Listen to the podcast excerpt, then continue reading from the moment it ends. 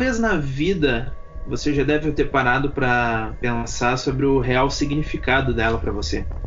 as coisas que você viu, as coisas que você sentiu, todas as experiências que você passou. Para onde vai tudo isso quando você chega no seu fim? Ainda que a morte seja algo comum para todas as pessoas, algo que vai eventualmente chegar para qualquer um. Isso até pode parecer meio deprimente, mas pro assunto que a gente vai falar hoje, o sentido da vida e a morte como um todo, eu acho que faz muito sentido. Hoje a gente vai falar de uma obra-prima do cinema. A gente vai revisitar um grande clássico que marcou gerações e a gente vai falar sobre a grande influência que esse clássico trouxe para toda a cultura pop. Meus caros e Tainá, hoje vamos falar de Blade Runner, do clássico de Ridley Scott de 1982 e com a consequente continuação aí que nos foi agraciada em 2017 com Blade Runner 2049. E antes para começar, vamos apresentar a nossa primeira convidada, Gabriel. Seja muito bem-vinda, Tainá Fragoso, minha namorada que já mencionei muitas vezes em muitos episódios aí. Olá, pessoal. É um prazer poder conversar com vocês. Muito obrigada por me permitir essa experiência aí. Vamos ver, né? Seja muito bem-vinda, que tu possa participar de muitos outros episódios aí conosco. Eu sempre participo oh. de forma meio implícita quando tu tá gravando perto, né? Eu faço uns comentários assim de longe e tal. Às vezes dá vontade de conversar também. Mas já que é o primeiro episódio da Tainá, então vamos pedir para ela a sinopse do Blade Runner. Blade Runner é o nome que é dado para os caçadores de replicantes, né? Num longínquo tempo de 2019, no futuro, né?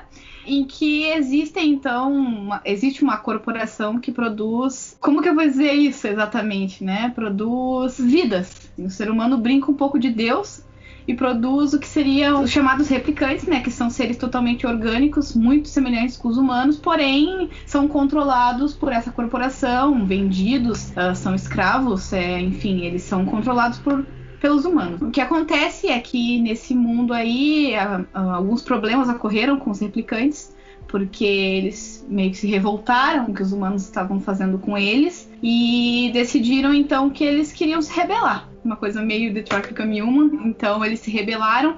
Existem colônias fora da Terra, que onde vivem a maioria das pessoas, porque a, a maioria das pessoas que tem condições, né? Porque a Terra foi destruída. Eles vêm para cá então em busca de, de uma vida melhor, onde eles não sejam escravos, onde eles possam seguir a vida deles, digamos assim.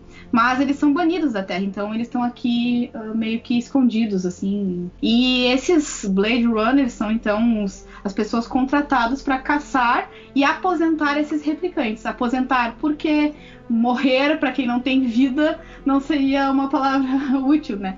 Então eles são aposentados. Quase quando um equipamento para de funcionar. É, exato, eles são aposentados.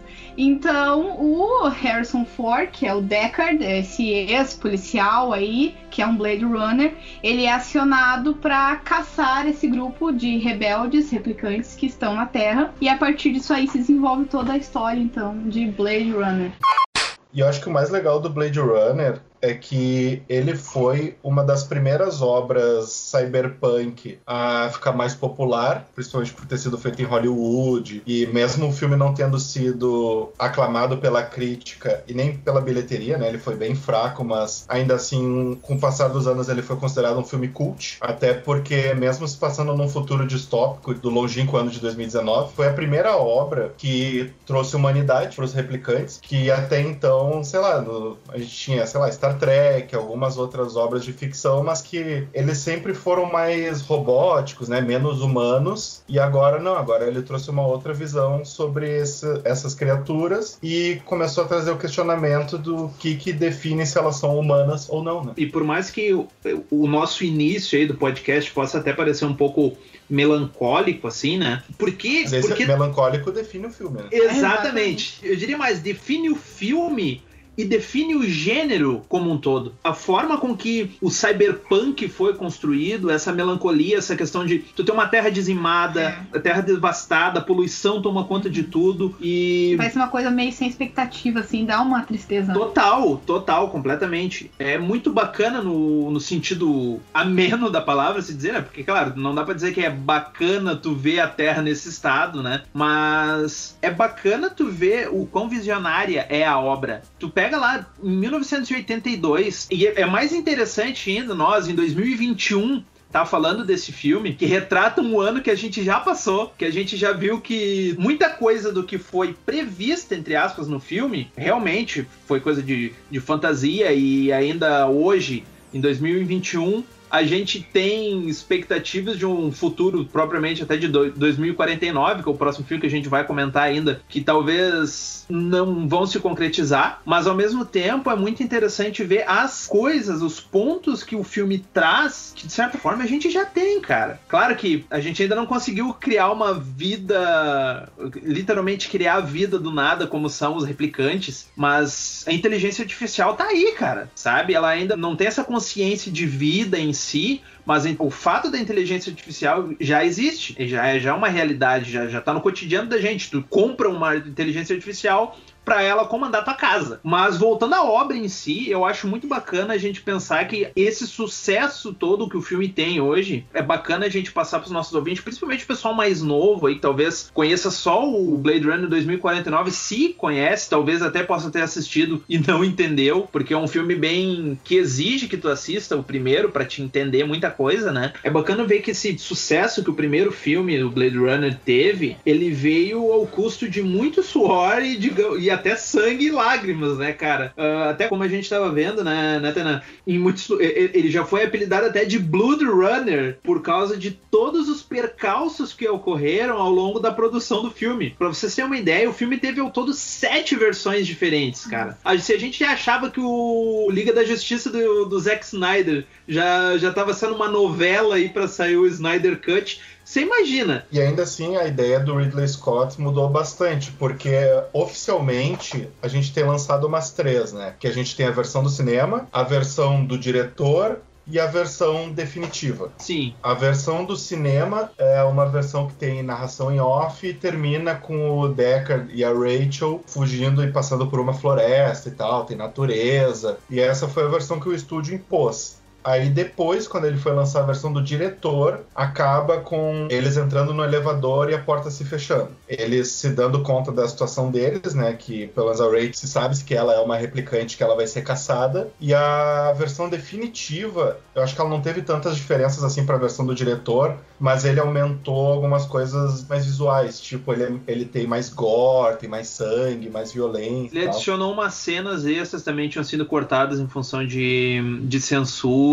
teve melhoria de som, melhoria de imagem, que, como tu tinha comentado. É muito louco isso, tu parar pra pensar que tu elabora um filme, tu faz uma audiência teste e praticamente ninguém entende o filme. Aí o que, que o estúdio faz? O estúdio vai lá e diz: não, pra gente, o filme tem potencial, mas as pessoas têm que entender isso aí. O que, que tu vai fazer? Coloca as narrações para explicar o que as pessoas não entenderam. Cara, da onde isso, cara? Aí o que, que foi o resultado?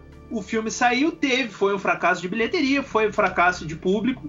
E, e, e, é muito interessante que cerca de 10 anos depois, ali em 1992, por volta de 92, foi redescoberto, digamos assim, essa primeira versão do filme, que foi essa que foi para audiência teste e ninguém entendeu bulhufas. O pessoal surtou, não, mas é isso aqui que a gente quer. E aí, claro, né, o estúdio, né, que viu fi interesses financeiros, pegou e chamou de novo o Ridley Scott. Não, beleza, vamos trabalhar com isso aí e fazer mais uma grana em cima desse filme. Depois teve essa versão do diretor, que não foi ainda, nem o próprio Ridley Scott não considerou ela como versão dele, que ele disse que ainda, por mais que tivesse sido chamado para participar, ele não teve liberdade criativa total no projeto. Depois a gente tem sim a versão, o Final Cut, esse que daí ele teve liberdade total para trabalhar em cima dele. É, a premissa do filme sem todas aquelas aqueles detalhes importantes filosóficos e metafóricos ali, realmente à primeira vista, né, é simples, né? Mas depois Tanto que, assim, é, essa questão que tu falou, ah, o, ninguém entendeu o filme e por isso não ia, não ia lucrar, o filme não ia dar dinheiro pro pessoal, pros produtores e tal. É interessante porque o filme, quando é muito explicado, geralmente as pessoas que gostam de cinema, assim, principalmente aqueles que são, gostam mais da, da parte cult, assim, não gostam desses filmes, né? Pois é. Que é muito explicado. Porque a parte interessante é justamente ficar debatendo sobre o, o significado das coisas, né? Sim. É um padrão americano, né? Eles tomam a audiência como idiota e tem que deixar tudo É. explicadinho, né? Exato. E pra tu ver como o estúdio tava errado, o 2001 do Kubrick, ninguém entendeu e todo mundo adora o filme. Pois é. Não, falando em Kubrick, cara, até uma, uma curiosidade interessante é que o, aquela cena, essa cena que foi utilizada no final dessa versão de cinema que saiu lá em 82, que é deles no carro, esse final feliz, é uma filmagem de uma sobra que foi reaproveitada do, de um filme do Kubrick, cara. Se eu não me engano, é do próprio Iluminado. Nossa, Sério. Sério. Mas uma coisa muito interessante também da gente falar do Blade Runner é que ele foi baseado em um livro. E o mais curioso ainda é que o nome do livro nada tem a ver com Blade Runner, porque tem dois livros chamados Blade Runner que não tem nada a ver com o filme. E o filme que foi baseado num livro do Philip K. Dick, que é o Androids Sonham com Ovelhas Elétricas, que daí justamente traz a, a trajetória do Deckard, policial aposentado aí, que vai em busca da- desses replicantes, né? Tem todo esse, todo esse pano de fundo. E uma curiosidade bacana é que o, parece que o Ridley Scott, ele pegou a ideia do nome pro filme e pros próprios Blade Runners desse livro que se chama Blade Runner, que não tem nada a ver com a história. Mas ele bateu o olho, gostou e pensou assim, pô, eu acho que isso aí vai vender legal. Sabe? Algo como aquele. A partícula de Deus, que os caras encontraram o bóson de Higgs, a partícula elementar lá, e deram o nome de partícula de Deus pra vender mais livros. Caraca. Eu não sabia que sido por causa disso. Algo semelhante, né, entre parênteses aqui. É, mas o nome Blade Runner é bom, ele vende É bem bom. também. né? E é um nome que ele é interessante porque se a gente for traduzir para português, não funciona tanto, né? O corredor da lâmina não faz sentido nenhum. Só que se tu assiste o filme e aí tu começa a entrar justamente nessa parte mais reflexiva, de analisar o que que tá acontecendo, e aí o questionamento de se o Deckard é ou não um replicante, ele vive nessa lâmina que, tipo, se vem a público que ele é um replicante, ele vai ser caçado também. E aí ele vai ser odiado pelos humanos, e ele já é odiado pelos replicantes, porque ele caça replicantes, né? Então é um cara que vive numa, numa linha que é muito delicada, ele não tem um caminho seguro pra ir, né? É, ele tá literalmente correndo na lâmina mesmo, né? Uma coisa que eu achei interessante é que ahn, a questão de ele ser ou não replicante no Blade Runner filme original lá, ele tem muito a ver com a questão do Kay ali no 2049.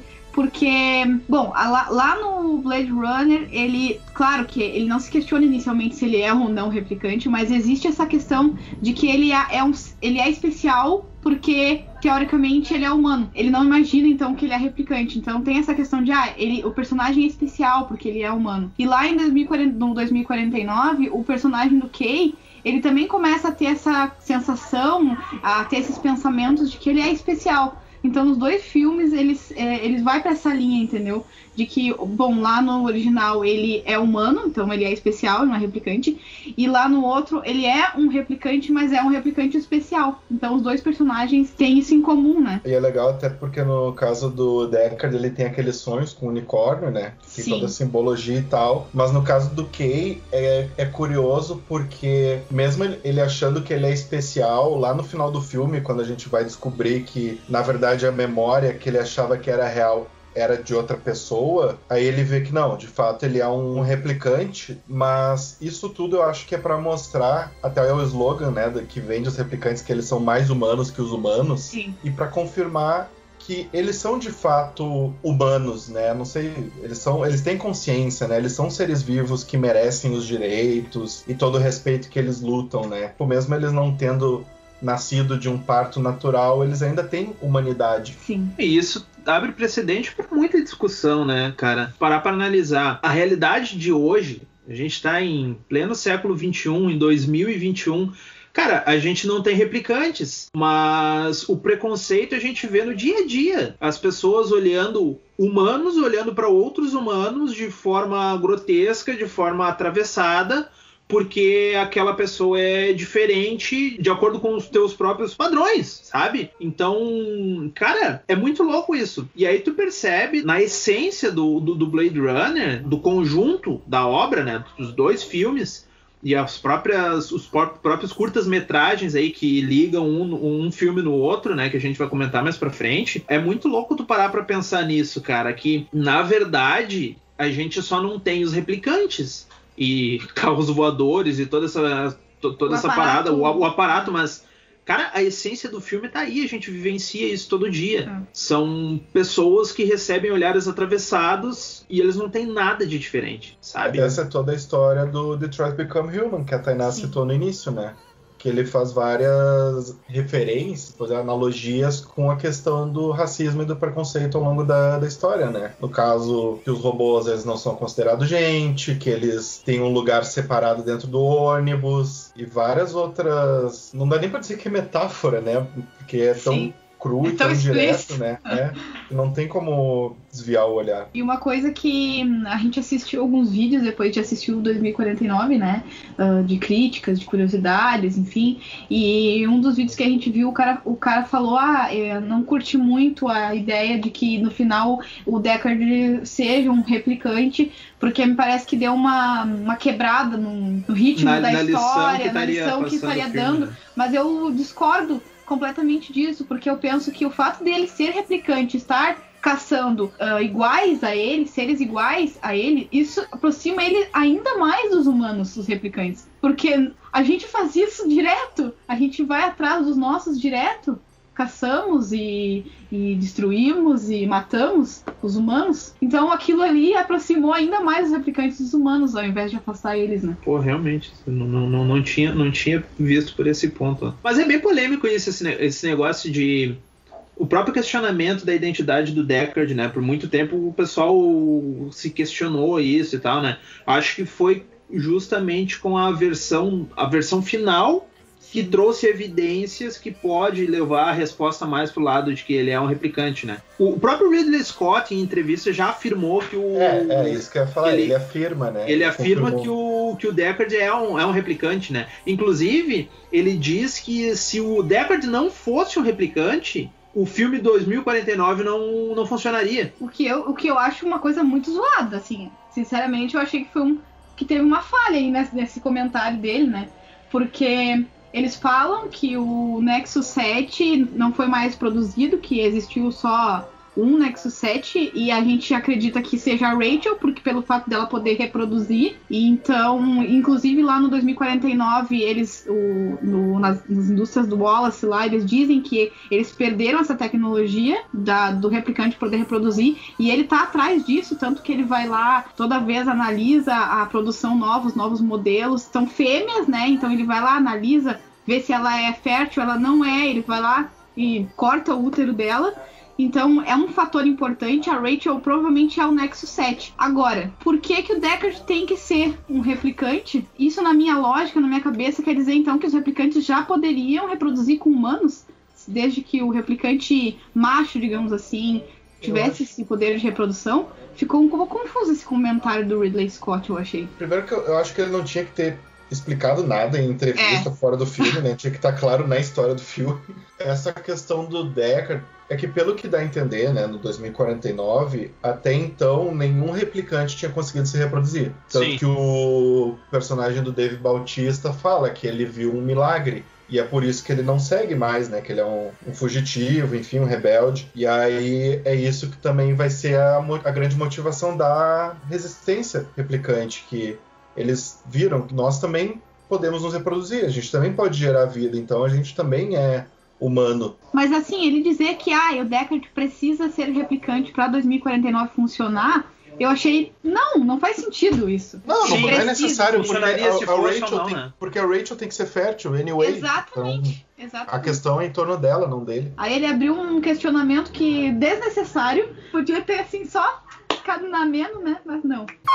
Pô, mas que o Ridley Scott, ele é um cara visionário, assim, a gente já pega isso desde o Alien, o oitavo passageiro ali, né, que saiu alguns anos antes do Blade Runner. E, cara, eu, eu, a gente tava vendo, inclusive, né, amor? É, é interessante tu ver, foi deixado alguns easter eggs em ambos os filmes mencionando coisas do outro filme. Não sei se me fiz entender. Mas, por exemplo, no Alien Oitavo Passageiro, se eu não me engano, tem uma cena, parece que a, a Ripley tá verificando, acho que os dados do, dos membros da nave, uma coisa assim, né? E é mencionada a Tyrell Corporation. E aí, claro, a Tyrell Corporation é a empresa lá em 2019 que fabrica os replicantes. E o, no próprio Alien Covenant, se eu não me engano, que tem a menção lá do criador dos androides daí do universo do Alien, que ele também menciona, é, menciona a própria Tyrell também. Então são vários easter eggzinhos, assim, claro que é bem improvável que exista algum crossover da vida, mas é interessante ver esses easter eggs Sim. que foram colocados pelo Ridley Scott, pela equipe, com esses trabalhos que ele visivelmente tem algum, tem um carinho, né? O cara dedicou a vida inteira para refazer todas as versões que ele queria, né? Óbvio. é que nem a gente vai ver o filme do Zack Snyder agora, o cara pode aparecer um bigode.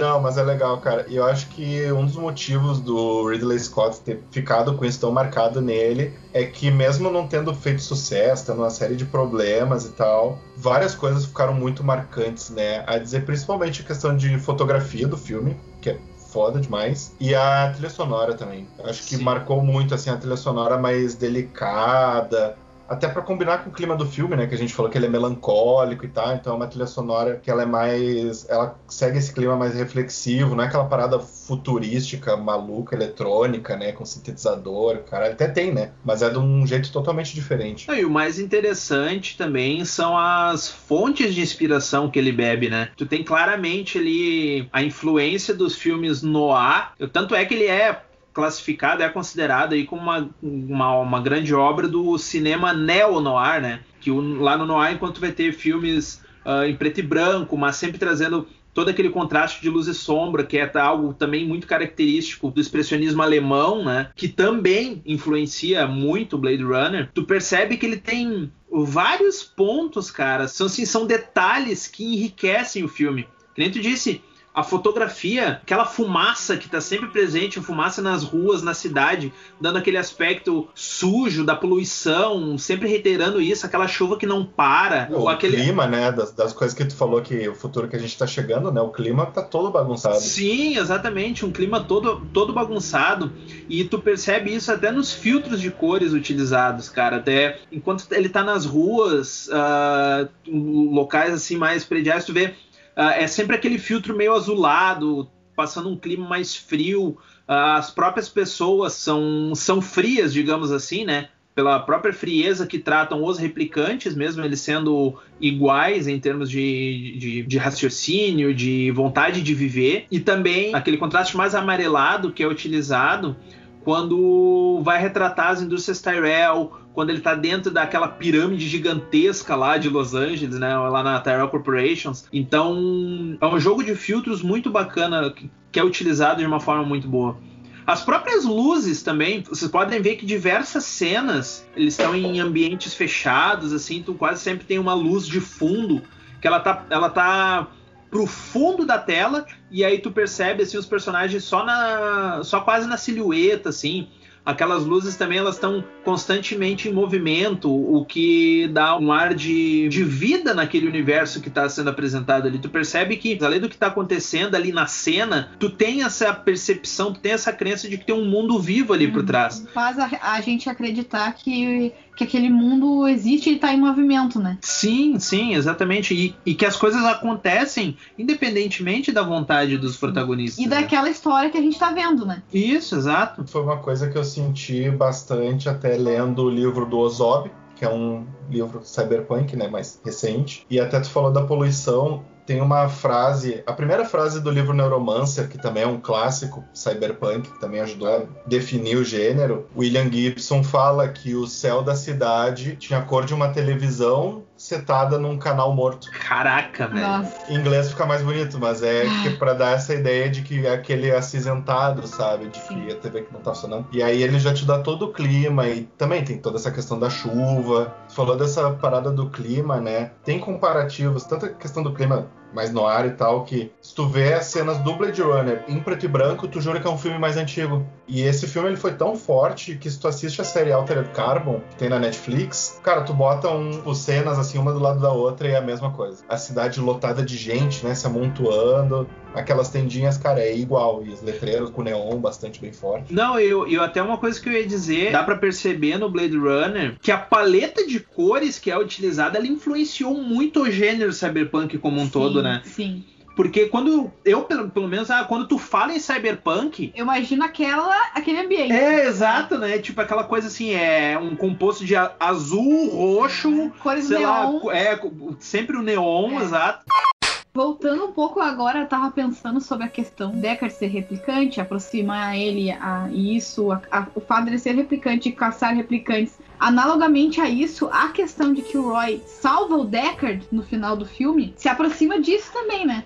Porque uma coisa que nos torna humanos, que caracteriza nós humanos, é que a gente machuca pessoas da nossa espécie. Mas a gente também ajuda pessoas da nossa espécie. Então é um paradoxo, mas que essas duas coisas tornam a gente humanas. E acontece no filme essas duas coisas: um replicante salvando um humano e replicantes matando replicantes. Verdade, verdade. Ah, e aquela cena icônica, né? A questão da chuva que antecede a tragédia foi muito bem colocada ali. Porque a vida dele tava acabando. Ele tinha Sim. muito pouco tempo. E aí começa a chover naquele momento, né? Em que a vida dele tá acabando. Não, e mais. Não, já isso- tava chovendo. É, não, mas é isso que eu ia dizer. Justamente o fato de que já tava chovendo. Exato. sabe, Precede o fato de que. O filme é- chove o tempo inteiro. Tu sabe que vai dar merda. E a própria chuva, ainda que seja uma característica do clima do filme, Sim. a gente sabe que ela tem esse simbolismo, Sim. né? Então ela tá fazendo esse prólogo pro que vai acontecer no final, porque Sim. cara, a morte daqueles replicantes é É inevitável. inevitável, exatamente. Por isso que eu digo que ela, a essa chuva constante no filme, ela tá precedendo essa tragédia. Porque a gente sabe que eles, que eles vão morrer. Eles têm qu- quatro anos. E falta muito pouco tempo. Então eu acho que tem um, um significado assim forte, sabe, em relação a isso, a morte do- dos replicantes que querem viver, mas que não conseguiram. Sim. E a vontade de viver é uma coisa muito marcante do ser humano, né? Sim. Porque animais têm os instintos, eles sobrevivem, mas ninguém nunca entrou na cabeça de um animal para saber como é que é, como é que ele pensa, qual é que é. A gente sabe que são instintos, tem o instinto de sobrevivência e tudo mais, né? Mas o ser humano, assim, que é, é um, é, é um- um- quase um jargão popular, né? Mas que se diz que o ser humano tem vontade de viver. Sim. E, pô, a gente tá numa pandemia. Nunca essa frase de que o ser humano tem vontade de viver fez tanto sentido. A gente tá vendo tanta, infelizmente, tanta tragédia aí que a gente tá, a gente tá testemunhando. Estamos aí com quase meio milhão de mortos no Brasil. Então, eu acho que nunca essa, essa, essa característica humana do vontade de viver fez tanto sentido. Apesar de parecer estranho, a gente tá resgatando um filme lá de 82, que é muito interessante, assim, essa, o, o sentido do filme. Ele, ele traz uma reflexão muito boa com relação à humanidade como um todo. É que nem tu disse, o filme de 1982, a primeira versão dele, mas as coisas que se discutem lá, tanto ambientais, quanto sociais, quanto ah, tecnológicas, Econômicas. econômicas, todas elas continuam sendo debatidas ainda hoje nos mesmos termos, sabe?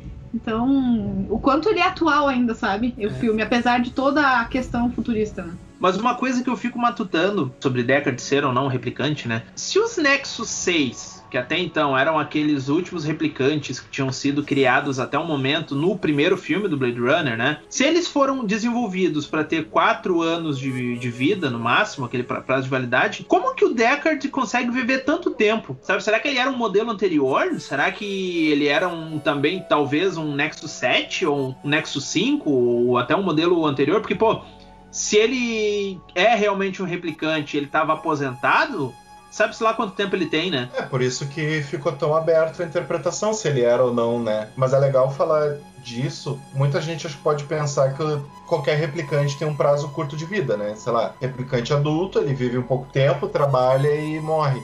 Mas o Tyrell fala, um pouco antes da cena da morte dele, que isso já é definido quando o DNA dos replicantes está sendo programado, porque o Roy Berry ele chega para confrontar o criador dele, porque ele quer aumentar o prazo de vida dele. Sim. Quando ele percebe que isso é inevitável, ele mata o Tyrell. Se o Deckard é de fato um replicante, por que, que ele foi feito com esse prazo todo? O que eles dão a entender no 2049 é que ele e a Rachel meio que foram feitos para se encontrar. Que fofo.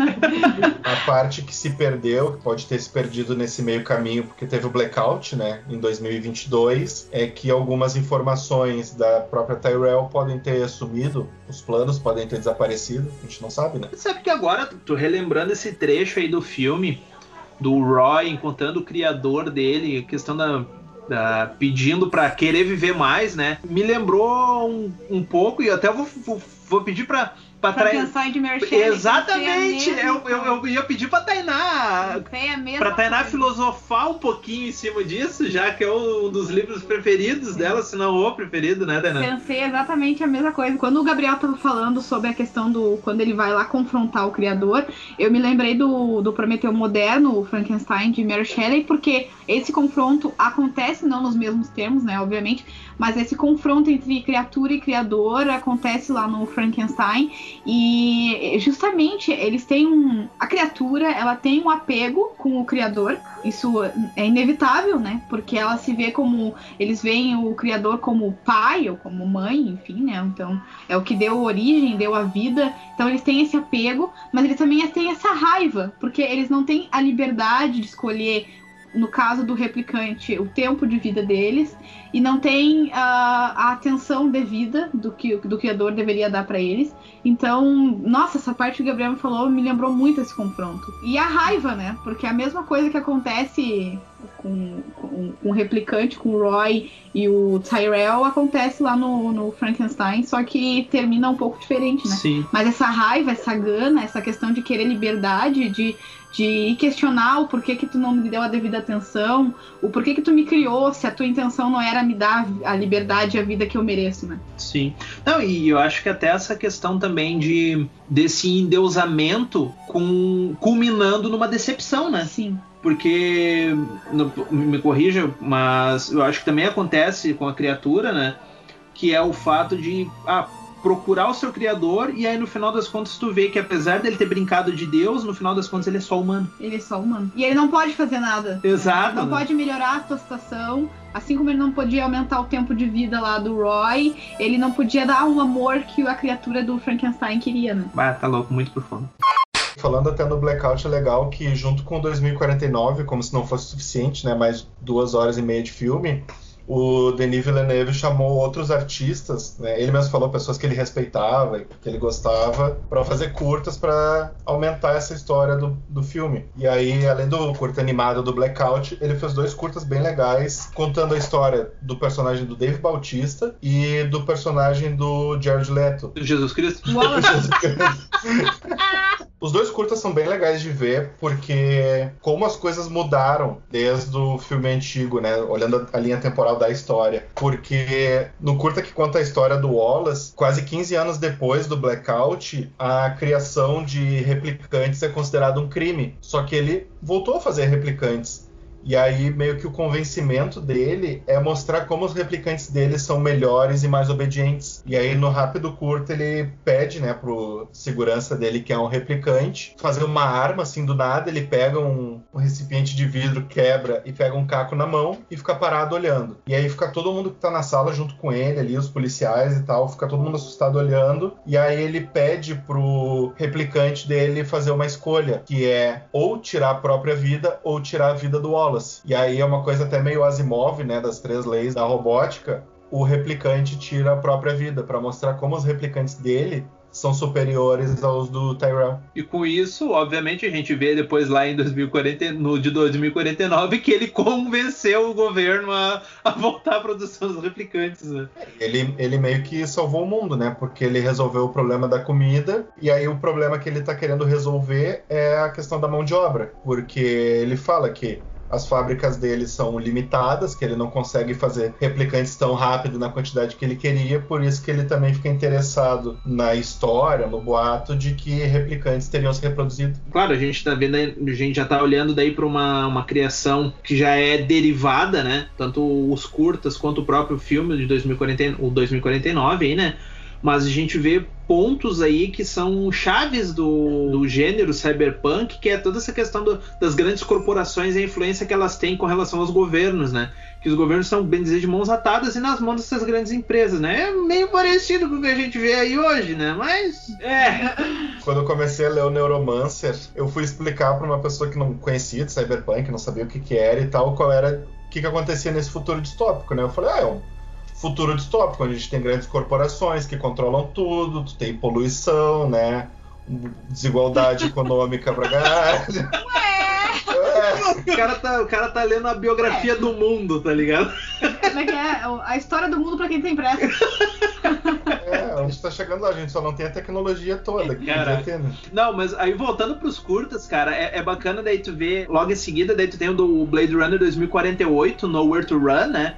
Que traz, assim, em poucos minutos, acho que não chega a cinco minutos, se eu não me engano, um takezinho de como o personagem do Dave Bautista, né, que é o, aquele replicante no início do filme do Blade Runner 2049, ah, que, cara, é, é, uma cena foda, muito bem trabalhada, a luta que acontece é muito intensa, o tempo inteiro com aquela chaleira fervendo, chiando ao fundo, e é, é um personagem que com poucos minutos de tela, no caso do personagem do Dave Bautista, né, com poucos minutos de tela, ele consegue passar um convencimento, de certa forma, um carisma pro, pro espectador, sabe? Verdade. E de forma que tu fica assim, tá, cara, mas tá, tudo bem, ele é um replicante, mas por que ele? Do que, que esse cara tá falando? Por que, que, por que, que ele que, é, que tá sendo perseguido? Claro que mais adiante no, no filme tu vai descobrir que ele era membro da, dessa resistência e que ele tinha uma grande importância com a revelação ali de que a Rachel, que era uma replicante,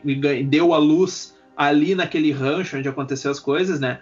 Mas esse curta em si é bacana porque ele mostra justamente como que a polícia descobriu o paradeiro do personagem do Dave Bautista, que eu não, não me lembro o nome. Até a, a, questão do parto, acho que ninguém tinha nem ideia, porque o, o Kay, né, o, o Joe, né, como ele é apelidado depois, ele acaba descobrindo meio que sem querer. Mas o legal desse curta é que a gente vê um personagem que Tá, ele era um replicante fugitivo, né? Eles dão a entender que ele era um replicante de batalha, né? Que ele era um militar, porque ele tinha equipamento e tal. Mas como ele é humano, né? Porque no início ele chega lá todo contido, né? Apesar do tamanho do Dave Bautista, ele anda encolhido, Cara, né? aquele óculos, meu, aquele óculos tipo assim, ele é um cara enorme, ele é um brucutu, é. mas quando ele bota aquele óculos assim que Parece que... que... muda a essência É, dele. é que ele, ele tem que abrir a haste do óculos é. para encaixar atrás da orelha, sabe? Aquele óculos fica minúsculo na cara dele, dá um ar assim de, cara, você não bateria numa pessoa com óculos, tá ligado? E ele é muito carismático, ele consegue, ele consegue até ser fofo de certa forma. É. E aí é legal que, tipo, ele tá tudo ali encolhido, tem uns caras que encaram ele, ele meio que só passa assim, quieto, não quer briga com ninguém. E aí ele vai lá e ele entrega um livro para uma garotinha que tá ali no mercado, né? Que dá a entender que eles se conhecem tal, tem toda a história. E aí ele só tá querendo sair e se defender, né? Ele, óbvio, aí acaba tendo a, a briga lá, o, o, conflito, e aí descobrem a localização dele. Mas tu vê como esse personagem, com pouco tempo de tela, ele conseguiu ser carismático e passar toda essa humanidade, né? De fato. Do... Esse curta, ele traz uma essência do universo do Blade Runner muito muito boa, porque assim, ó, tu tem ele, que é um replicante, o Separ é um replicante, que ele tá ali entre os humanos, camuflado, ele tá, como tu disse, acanhado ali, sempre sabendo, tendo consciência da força dele, tendo consciência que qualquer um que se botasse contra ele, ele ia cagar os caras a pau, mas ele tava contido em função do risco que ele sofre. Tu percebe que ele tem um sentimento de justiça e de amor, de compaixão, tanto é que ele vai ajudar a, a, a menina leva um livro para ela, ele tem um carinho por ela e pela mãe, ele leva coisas para eles lá. Tu percebe essa parte humana boa dentro dele, né? E ao mesmo tempo, cara, depois que acontece, depois que eles veem que ele é um replicante, tu vê que a menina e a mãe dela É. olham horrorizadas para ele, sabe? É Como- muito, essa parte é muito triste. Sim, é muito triste porque elas olham horrorizadas pra ele como se ele fosse um monstro, sabe? Pelo amor de Deus. E no final, no final das contas, na verdade, se eu não me engano, ele se revela pra defender elas ou defender uma, uma Sim, pessoa sim. que tá ali, né? Sim, eles estão pegando ela e a mãe dela. Isso, exatamente. Ele, ele- ele se revela pra defender elas, justamente por causa disso. Então, cara, menos de Assim, cinco. eu ficaria chocado com o que ele fez com os outros caras também, né? Ah, claro. Eu fiquei meio dividido se elas estavam chocadas com o que ele fez com os outros caras, que ele matou os caras, ou se era porque ele era de fato um replicante. Mas sim, tem muito sentido. É que nem, sei lá, a gente conhece uma pessoa normal no nosso mundo, aí o cara fala da religião dele, aí, ô, ô, também assim. A menos que a pessoa diga que voltou, no Bolsonaro, né? Aí realmente é um, o olhar é verdadeiro. Como eu tinha falado anteriormente, que os personagens têm em comum a questão de que eles são. Um se acha que é especial e o outro, a princípio, seria, porque seria um humano mesmo e. No Uhum. não é. E o outro acha que é especial porque, poxa, é um replicante nascido de um parto, enfim, seria o primeiro que daria esperança para a espécie deles, né? Uma questão que eu achei que eu fiquei assim, achei muito super melancólica é que ao longo do filme ele vai meio que desmascarando essa questão de ele achar que isso que é especial. Primeiro ele começa desconfiando que ele que é a tal da criança, ele vai ele não quer acreditar naquilo, mas ele vai investigando e vai cada vez mais se aproximando daquilo que ele acha que ele é a criança ou quer dizer, que ele é o adulto que foi a criança, no caso, né? E depois, a relação que ele tem com a, com a Joy lá, também era uma coisa que ele achava que era especial. No fim, ele descobre que qualquer um que Mas- tem aquele equipamento ali recebe o mesmo tratamento. Isso né? aí Não é tem nada muito especial. triste. Conforme tu começou a falar, eu, pense- eu lembrei da Joy, porque ela também meio que bota essa semente dele ser especial. E dele achar que é. Porque no início ele meio que não quer acreditar. E aí ela vai falando, e ah, não sei o que, porque a tua memória, com toda a tua memória, lá, eu sempre soube que tu era especial. E é até o slogan que vende ela, né? Que Sim. é tudo que você quer ouvir. Exatamente. Cara, essa parte pra mim foi. des- destruiu ali, sabe? Tudo que ele sentia foi destruído naquele momento ali. E mesmo assim, ele ainda te- tinha sentimentos, né? Por ela. Sim, sim. Tanto é que no, no final das contas, lá quando a, a A Love- Love mata a Joy, né? Pisa em cima lá do aparelho, lá ele fica bem mal com aquilo, né? Essa parte toda do início, tipo, mostrando o mundo, né? O mundo mais amplo agora. Uma coisa que o Denis Villeneuve fez muito bem é justamente esse- essa parte melancólica reflexiva de mostrar vários takes da cidade, do mundo, né? Tipo, depois que o Kay sai da fazenda, ele passa por uma baita de uma. Pode ser meio que uma favela, né? Uma, uma parte mais suburbana, mais destruída. Aí ele chega na cidade também, aquele clima opressor. E falando principalmente da- dessa relação dele com a Joy, eu acho que no início ele, ele sabia que era meio que fake, né? Porque ela é uma inteligência artificial no final das contas. E aí acho que conforme foi avançando e ele foi achando e se tornando mais humano, ele começou, acho que a ser enganado também. Sim. E por mais que o Ryan Gosling tenha aquela cara blasé dele, né? Que dá expressivo, mas no final, justamente quando aparece a versão maior, né, no holograma da Joy, e ela fala, ah, você tem cara de Joe, eu acho que naquela hora ele, ele sentiu, assim, eu acho que ele realmente tinha acreditado, eu- a gente também tava acreditando, né, do amor entre os dois, mas acho que nessa hora que ele escuta, ah, você tem cara de Joe, acho que é nessa hora que bate, assim, a, a dor, que não era tão real, assim. Falando sobre a Joy, eu notei no início, logo no início, que é a primeira vez que ela aparece, ah, que talvez vocês, por serem homens, não estejam assim de- por dentro do que aconteceu ali, né? Mas quando ele chega em casa depois do trabalho e ela recebe ele daquela forma, as palavras que ela fala, a forma como ela tá vestida, o fato dela ter cozinhado pra ele uma receita especial, tudo aquilo ali tá no manual da boa esposa, que existia há alguns anos, não muitos, muito poucos atrás, um manual para boas esposas. E, inclusive, a fala dela exatamente o que está escrito no manual. Caraca. No futuro, onde a gente tem, ah, a princípio, um desenvolvimento humano, cultural, que deveria ser muito diferente, as relações, né? Ainda se quer uma esposa como a Joy, que segue os manuais da boa esposa. É, tanto que não é legal de ver, né? Mas é interessante como foi abordado, porque tem isso, né? Ela muda de roupa conforme o clima dele. Ela, ah, não sei o que, tem a questão da comida, e depois ela, ah, quero que você leia um livro. Aí ele também assim, ela, ah, não, vamos fazer outra coisa então. E ela tá sempre tentando se adaptar, e ela, até por ser uma inteligência artificial, né? Tá ali para servir ele, ela é meio que uma escrava até dele. Sim. Que é o que ele também, sabe? Óbvio, aí ele tenta soltar ela para que ela possa sair, para que ela possa ser um pouco mais livre, mas é, é uma relação estranha, né? No início, pelo menos. Sim. E é mais question... É questionável, mas abre mais para reflexão o fato de ele ser um ser que foi criado para servir, tendo um ser que foi criado para servir. Então, cara, é o um nível de hierar... a hierarquia da, do poder, né, do ser é... um pelo outro. Né? Essa é a parte que o filme mais acertou, assim, até mais da metade eu acho que ele acertou. Porque, tipo, a gente tá vendo um universo que agora que é muito mais amplo. Porque o primeiro filme ele é todo do Deckard. É só a história do Deckard, o Deckard indo atrás dos outros e tal. E aí agora, pô, tu tá vendo um personagem novo que caça replicantes também, mas tem toda a questão de desse cara chamando, sofrer preconceito, né? Ser chamado de skin job. E ele é rechaçado por todo mundo.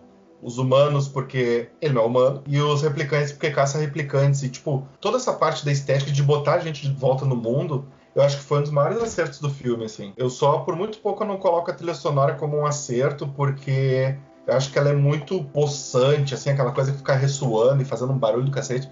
E acho que faltou um pouco de delicadeza, assim. Que é um dos motivos que eu prefiro muito mais o John Williams do que um Hans Zimmer que foi né, quem também trabalhou na trilha sonora. Porque o Hans Zimmer, ele, eu acho que ele se repete muito e falta essa delicadeza, esse Ele não consegue fazer uma coisa marcante, né? Tipo, ele. Não sei se tu tem essa, essa impressão, mas todos os trabalhos dele, tu percebe que é uma coisa meio. Tipo assim, completamente horizontal, tá ligado? Tu não tem um ápice, tu não tem uma queda. Tipo, é, é, é tudo meio blazer que nem a cara do Ryan Gosling. É, não tem. Ele não te passa sentimento. Tem horas que a música é, é, é, trechos que ficam muito legais. Só que é sempre disso. Tu não tem arco, tu não tem o início da música, o meio. Parece que tu não consegue dividir. As únicas opções são ou silêncio sem música ou barulho do Hans Zimmer. Por isso que eu acho, cara, aquela cena da, da luta do Ryan Gosling com o Harrison Ford muito massa, cara. Porque, tipo, é silêncio. É, aham. Uh -huh. E aí o holograma fica dando, pro... dando problema, né? E aí fica entrando várias Elvis. músicas, cara. Toca Elvis e coisa. E, e, até uma curiosidade que o Harrison Ford bateu no Ryan Gosling num daqueles socos mesmo, né? Ele errou, ele errou e deu um soco de verdade. De ritmo, assim, da cena, né? Mas é Sim. é interessante por causa da luta, então Sim. combinou bastante. Não, com, completamente, muito bacana, muito bacana mesmo. E eu acho que, assim, trazendo um contraponto aí, né? Se por um lado a trilha sonora é um pouco falha e eu concordo contigo. Por outro, eu acho que a fotografia acerta tão bem quanto o primeiro filme. Porque, cara, até a gente tava comentando, né, com o pessoal você deve ter visto aí a, a capa do, do podcast, aquela imagem bem conceitual, assim, a gente até brincou que lembra Fallout, né? Que a, a capinha do Fallout 4 foi anunciado bem uma Aquela terra desolada. Assim. Aquela terra desolada com o protagonista andando de costas ali, né? Andando de costas, não. De costas caminhando. Mas é muito bacana como o 2049 consegue atualizar conceitos utilizados na época do primeiro hum. Blade Runner. Nossa, então, completamente. É, né? Tu ainda... Inclusive, teve uma parte que eu ia te falar durante a gente estava olhando o filme, que é a, uma da, das questões quando ele vai fazer a aproximação de uma imagem que lembra muito o que foi feito no primeiro filme com o Deckard lá, que ele vai aproximando a imagem, dá aquele som assim, sim, muito característico. Sim, aquela cena clássica. A clássica lá, né, do... acontece semelhante nesse filme e eu acredito que tenha sido uma referência porque essa cena assim, é uma das mais repercutidas, né? Sim, sim, pior. Mas tem duas vezes, tem tanto no quando eles estão analisando os ossos, né? Da Rachel, Isso. que tem aquele zoom que vai passando, Sim. vai aproximando. Mas eu achei legal também quando ele já tá em Las Vegas e aí ele vai pedindo pro robô lá, pro drone, pro avançar, dar zoom, o jeito que ele controla também é bem legal. Sim, sim, exatamente. E é muito bacana que, que tu vê que a própria tecnologia do mundo também evoluiu, né? Sim, sim. Então, e é isso que eu acho muito legal quando tu olha um filme, principalmente quando tu olha filmes antigos que falam do futuro, sendo que a gente já tá nesse futuro, né? E nem tu olhar de volta pro futuro ali, que remetia também a 2000 e... Pra que ano que o, que o McFly vai? Quando ele vem pro futuro mesmo? 2012? 15, 2015, eu acho que é 15. Cara, esse tipo de coisa é muito interessante de se ver. Então, pô, olhar lá em 82 eles retratando o que era o que seria 2019 e agora a gente, em 2017, quando saiu, ou até há poucos dias, quando a gente assistiu o filme 2021, olhando o que é o previsto, entre aspas, nesse universo para 2049, cara, eu acho muito bacana isso. E eu acho mais bizarro, digamos assim. Não sei se vocês vão concordar comigo, mas eu acho que hoje é muito mais difícil de tu fazer uma obra, mesmo que seja distópica, dentro do nosso mundo, prevendo um futuro. Porque eu acho que é muito mais difícil de tu fugir do que já tá consolidado. Eu acho que tem poucas obras que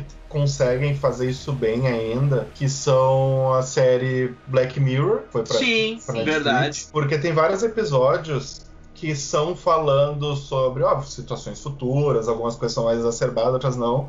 Mas acho legal de ver como eles retratam a questão das inteligências artificiais e se elas são consideradas conscientes. Tu falou antes que ah, a gente tem por aí inteligências artificiais para cuidar da nossa casa. Tem um episódio do Black Mirror que se apoia nisso, White Christmas, que o personagem principal, ele é um domador de inteligência artificial. Sim. As pessoas cara... fazem cópias da própria mente para justamente ficar administrando geladeira, café, luz, né, todos os equipamentos da casa, mas é uma cópia da própria pessoa que tem consciência e que ela e que sente... fica presa, né? Cara, esse episódio é bizarro, bizarro, é muito bom. É muito bom. Acho que é o melhor episódio episódio de Black Mirror. E a outra série que eu ia falar, que também tá na Netflix, ó, o jabá de graça, que é a Love, Death and Robots, que é também a mesma pegada do Black Mirror. São várias histórias independentes, isoladas, né? Cada episódio é uma história diferente. E vários episódios têm um ambiente cyberpunk, tem várias tecnologias novas. Tem até um episódio que ficou bem popular, que é bem engraçadinho, que tem robôs que ficam andando pela cidade depois de um apocalipse.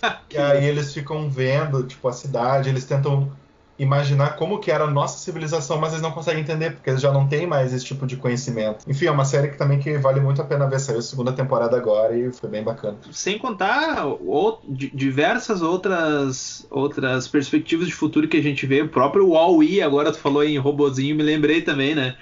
que traz também uma terra completamente desolada e que os humanos para sobreviver tiveram que colonizar o espaço vivendo em. Eu acho engraçado que todas as perspectivas, todas elas apontam para o fato de que a Terra vai ser destruída, que o ambiente foi destruído e nada é feito a respeito disso, né? Engraçado, a gente tem certeza do que vai acontecer, mas nada acontece, entendeu? A respeito disso, para mudar o, isso. O próprio Interestelar, né? É um negócio assim interessante se pensar, né? Acho que o filme tem um filme que não é tem nada a ver com cyberpunk, mas que também toca nessa ferida aqui que ele dá uma mensagem que assim, ó, dá tempo é o Mãe, do Dan Aronofsky, porque ele joga vários problemas que a gente tem hoje em dia na tela, só que ele fala, ó, se liguem, dá tempo de resolver, a gente ainda não chegou lá. Só antes de finalizar, a gente tem que citar outras obras que são muito importantes dentro do Cyberpunk, que é Akira e Ghost in the Shell. O Akira até eu não gostei tanto, mas o, acho que o Ghost in the Shell conversa bastante com o que a gente está falando até agora, que é a questão das inteligências artificiais e até que ponto, por exemplo, onde a gente consegue ter um corpo completamente cibernético, aonde que a gente define a linha do que é humano e não é humano, né? Acho que isso tem muito a ver com a discussão do, do Blade Runner, Sim. porque a, a, protagonista, né, do Ghost in the Shell, ela também se questiona, ela faz esse questionamento, a, o anime, né, ele é muito bom e, e, ela fala bem isso. Em que momento do meu corpo cibernético, sei lá, eu, eu deixei de ser uma pessoa, né? Eu, eu sou considerado um robô. E aí, de tudo que a gente comentou, a gente vê, né, que muito replicante no Blade Runner se comportou de forma mais humana que os próprios seres humanos. Depois de tudo que a gente falou, Uh, a questão dos replicantes e dos humanos e do mundo onde acontece a história, do futuro, enfim, todas essas questões. Uh, acho que Blade Runner fala muito além da diferença entre replicantes ou humanos, ser mais humano do que humanos, ou se replicantes podem ou não ser considerados humanos. Eu acho que a história fala sobre vida e morte, porque tudo o que se passa no, no filme envolve essas, essas duas partes, né? Tanto a vida, a vida humana quanto a vida replicante quanto a morte, o apego à vida. Sim, além de tudo isso, é uma história sobre vida e morte. Eu tenho visto coisas que vocês humanos nem imaginam. Naves de ataque em chamas na borda de Orion. faróis brilhando na noite perto do portal Tannhauser.